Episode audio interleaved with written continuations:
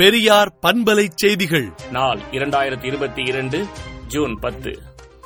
விசாரணை கைதிகளை மரணமடையும் வரை இரக்கமற்று தாக்குவது காவல்துறையின் பேதளித்த மனநிலையை காட்டுவதாக உயர்நீதிமன்றம் கண்டனம் தெரிவித்துள்ளது. ஆன்லைன் ரம்மி விளையாட்டால் இளைஞர்கள் பலர் தவறான வழிக்கு தள்ளப்படுவதாக ஜி கே வாசன் தெரிவித்துள்ளார். கோவை விமான நிலையத்திற்கு வரும் பயணிகளுக்கு உதவும் வகையில் இரண்டு ரோபோக்கள் அறிமுகப்படுத்தப்பட்டுள்ளன.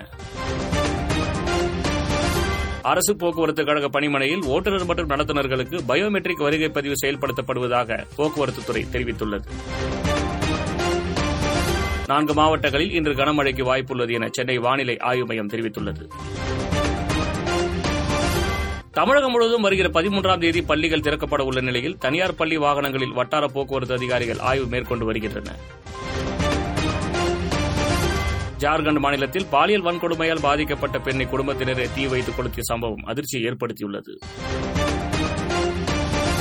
முதுநிலை மருத்துவ சேர்க்கைக்கான சிறப்பு கவுன்சிலிங்கை நடத்தக் கோரிய ரிட் மனுவை உச்சநீதிமன்றம் தள்ளுபடி செய்துள்ளது. டெல்லியில் தண்ணீர் பற்றாக்குறை நிலவுவதால் விநியோகம் பாதிக்கப்படும் என அம்மாநில குடிநீர் வாரியம் தெரிவித்துள்ளது. ரஷ்யாவிலிருந்து வெளியேறியதற்காக வெளிநாட்டு நிறுவனங்கள் வருத்தப்படும் என அதிபர் விளாடிமிர் புதின் தெரிவித்துள்ளார். தேநீர் கடைகள் மற்றும் உணவகங்களில் கஞ்சாவை பயன்படுத்த தாய்லாந்தில் அனுமதி வழங்கப்பட்டுள்ளது. கொரோனா பெருந்தொற்றால் நிறுத்தப்பட்ட இந்தியா மற்றும் வங்காளதேசம் இடையேயான பேருந்து போக்குவரத்து இரண்டு ஆண்டுகளுக்கு பின் இன்று மீண்டும் செயல்பட தொடங்கியுள்ளது.